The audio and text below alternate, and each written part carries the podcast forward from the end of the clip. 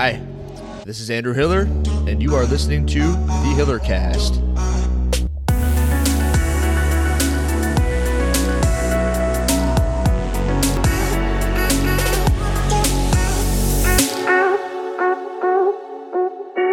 Okie dokie. So here we go with my first attempt at a little podcast workout chat through. Today it's going to be for Monday, the 17th of May. So reasons for this, first of all, are firstly because I've been making the videos and the view count has been down. So that's kind of people aren't using them quite as much. And I'm looking for maybe a new way for people to use them more or as much as the other ones if they have been using them. So click, turn on your phone, maybe on the way to your gym or in a warm up. You're just kind of listening to this. I want to make them compact and to the point. So that's one thing. Uh, two, I find that I wasn't doing too much video necessary work. It was mostly myself talking in front of a TV screen. So why not just talk into a microphone? And maybe I need to be doing more through movement there, but I was kind of rushing days and things and maybe this will be better, maybe it'll be worse. Let me know what you think. Always helpful when I hear stuff from you guys because otherwise I just assume it's going better or worse or whatever. So, Today, Monday, for the gym, we've got every minute on the minute for 10 sets. You're doing five back squats. So three, two, one, go, 10, five back squat. At the next minute, five back squat. At minute two, five back squat. At minute three, five back squat. You're doing it for 10 minutes. If last week you were at a certain weight and you were able to control the descent, have a good speed of contraction on the way up, you can consider guys adding 20 and gals adding 10 pounds to your back squat. It's still five. You're doing it on a clock that is giving you 15 seconds less rest.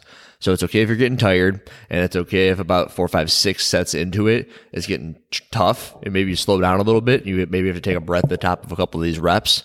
That's okay. You can throw on a belt if you need to at this point. They're getting kind of heavy. Um, you don't change your foot gear if you haven't been doing it in a certain way. So I wouldn't recommend adding lifters had you not been doing this with lifters. It's all almost like you were building a base with the big, broad, long sets. And it's not something you want to change once you've ramped up to higher weights up the pyramid, if that makes sense. So should be hard, getting tough. Let me know how it's feeling. I know how it feels for myself and a couple of others, but it's always good to hear it from the masses. So put your weight in there, type notes in so you know how it feels next week if you're forgetful.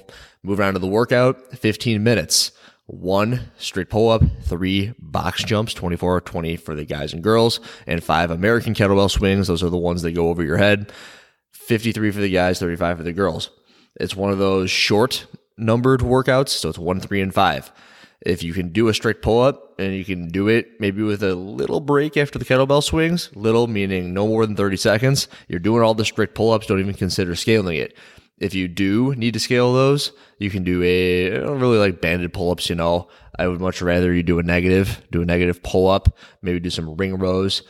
Box jumps should be able to handle three. Don't do step ups in place of them. Jump to something shorter. So just get a lower box. Step ups are not box jumps. They're completely different. And then the kettlebell swing should be able to be done unbroken. And if they're not, use something lighter.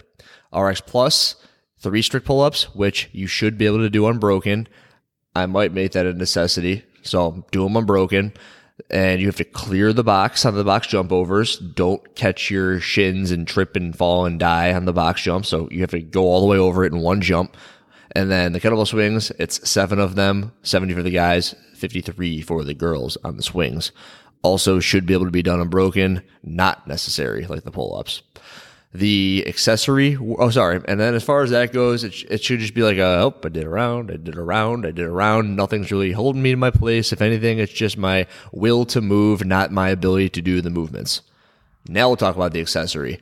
I haven't had much traction on the Hiller Fit athlete. I have had people inquire about it. People not currently on the program, but people who are currently on the program haven't really been like, hey, this is cool. Maybe a couple people have, but eight sets of three, hang power clean, the first five of which are used to get to a particular weight. So every set that you do counts towards your eight sets.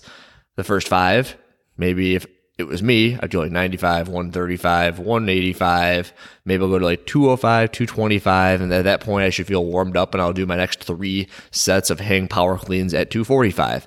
This is an opportunity to take some longer breaks, work on some posture position spots, and not really to go as heavy as freaking possible.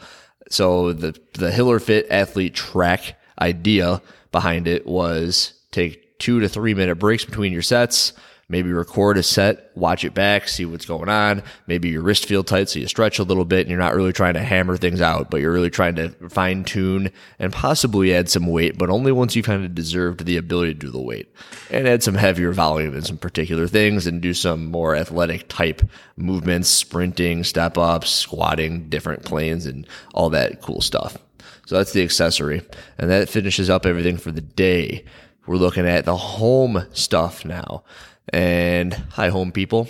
First thing I have written in there is that I do want you guys to tell me if this is anywhere near remotely challenging. I have noticed there have been people doing it week to week. Has it been getting hard? Have you implemented that jump? So this time it's on the minute for 10 rounds. You do 15 seconds of max effort goblet squats.